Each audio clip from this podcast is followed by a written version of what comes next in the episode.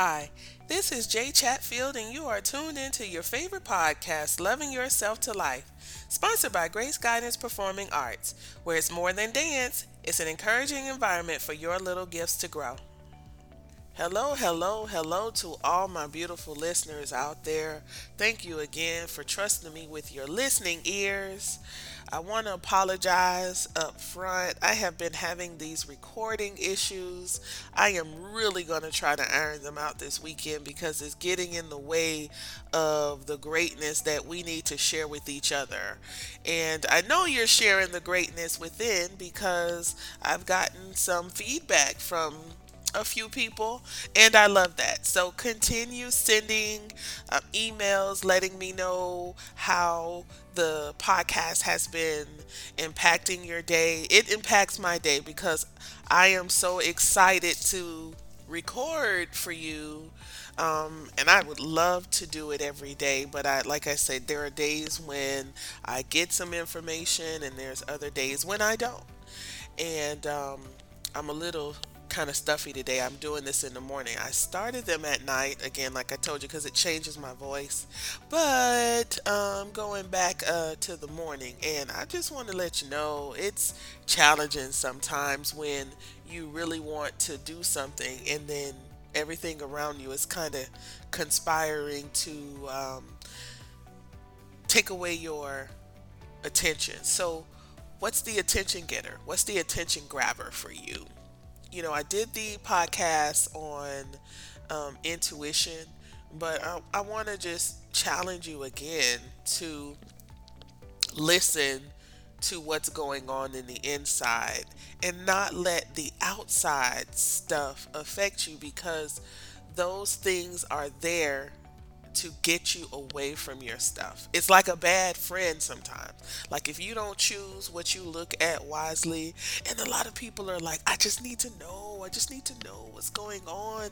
But then you knowing what's going on is causing you some type of emotion or some type of um I don't know, turmoil, then why are you doing it? To be honest, I don't even watch the stuff that's going on with the news. I really don't. And I've said this plenty of times. My daughter wants to sit down and watch the news. And when we do, it just causes a negative vibe in the house. Just it's just she's asking me these questions like why did and why and honestly they're great questions, but they also evoke an emotion that just breaks the whole good energy of the house. And what I want them to know and experience in their time of maturity, the world wants them to know in the time of immaturity. And we have to work continuously on ourselves as an adult to not be affected by the things of the world. Imagine if an aware kid is watching it, really caring and compassion, that takes a toll on their little minds. You know, my daughter my my daughter is the oldest and I have a son that's younger. They see something, it's like a runaway train. My older son, he's not as into it. He kind of loves his little world, and I like that he loves his little world. But each child has a has a personality. But going back to us, that attention grabber takes us away from the important things of ourselves, the matters of our hearts that we should be dealing with, and also it takes us away from the awareness that's going on in our house right we we are raising people, young people for tomorrow because we once were. And we need to be super aware of what's going on with them and how they're feeling in different moments. So if we're all wrapped up in the things that's going on on the outside, then inside, behind closed doors, we're not able to address those issues. And then when those issues run rampant and show themselves on the outside, then oh my gosh, we have a problem. I remember my husband told me one day, he said, We got to stop being um, on the defense of everything. We got to be proactive and not reactive. And that's great. That's been a great thing for our household to focus in on is to not be in a in a place where okay now we gotta fight you know because he's a firefighter. He's all on that offense fire defense. I don't even know if it's an offensive fire defense okay but don't judge me but he talks about that and those who know fire y'all know what I'm talking about. How you have to fight a fire in defense and okay I, I don't understand it but anybody who do does and it it makes perfect sense but we are the same way we don't want to be on the defense all the time with our feelings because that that's no good for anybody. You get tired if you're always defending something. You're always trying to step in and and oh oh okay uh, I saw that now I gotta process. I gotta get this out of my head. I gotta. But the best time for you to do that and I've been practicing this for the last seven days.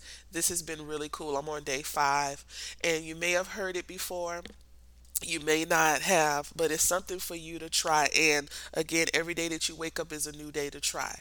So every day before I even touch anything else, I have talked to anybody, um, look at anybody.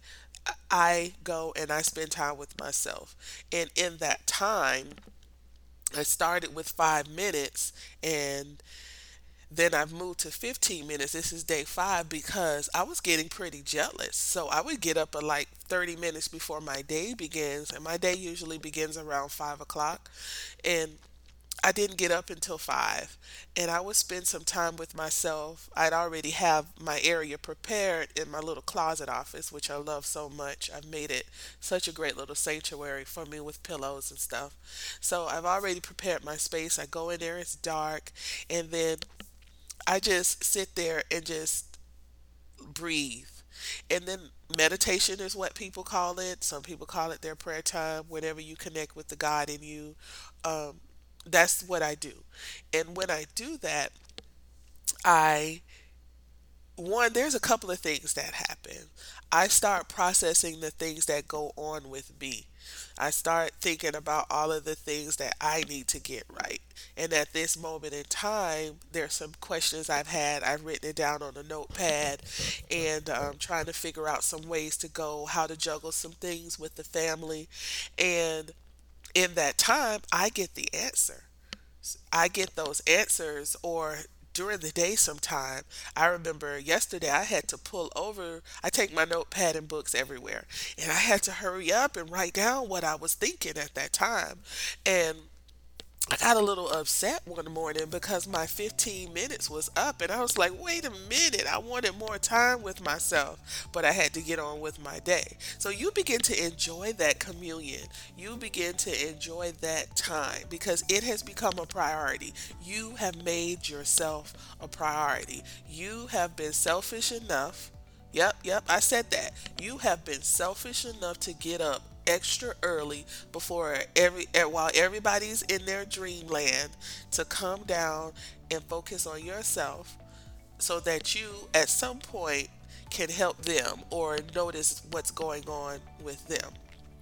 And in that time, you are gaining the trust, the knowledge, getting away from those attention grabbers because now you have your attention.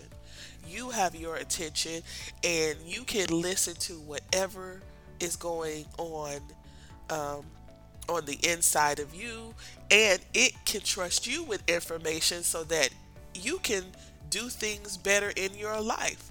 So if you're being consistent with listening and communication with yourself, it will be consistent in giving you information.